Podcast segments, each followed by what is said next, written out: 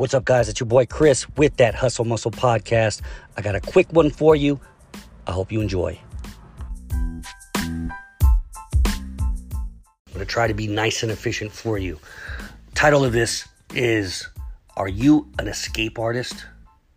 What I'm trying to say is if you're an escape artist in business, then you're not going to fucking make it.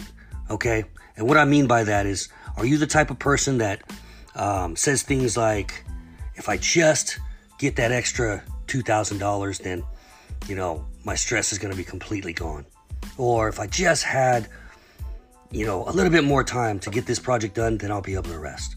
Or if I just pass this exam, then everything's going to be relieved. If I just had a car like that, a house like that, a job like that, a partner like that, the list will go on and on and on. I bet you've heard a lot of people saying things like that.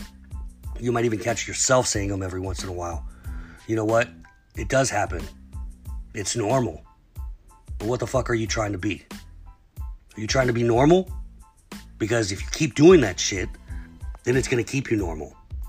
A lot of people think that, you know, getting through one task or making one change or, you know, uh, tackling that one one thing is going to make all their problems magically disappear. But guess what? Moving to a new city, getting a new girlfriend, getting a new job, those are not going to be what fix your problems. What's going to fix your problems is facing them head on, having critical conversations.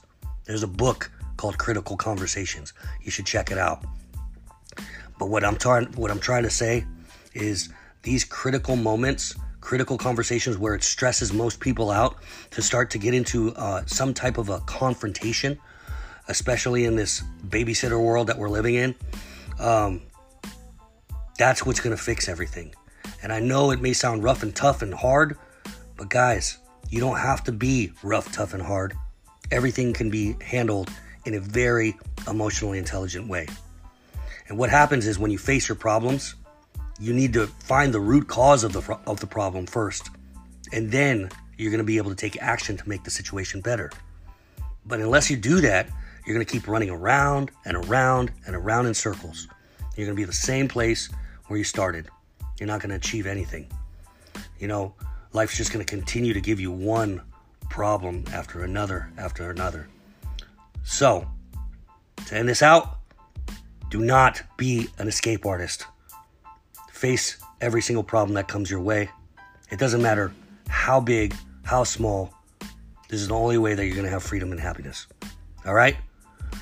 This is Chris, Mindset Minute. I'm out.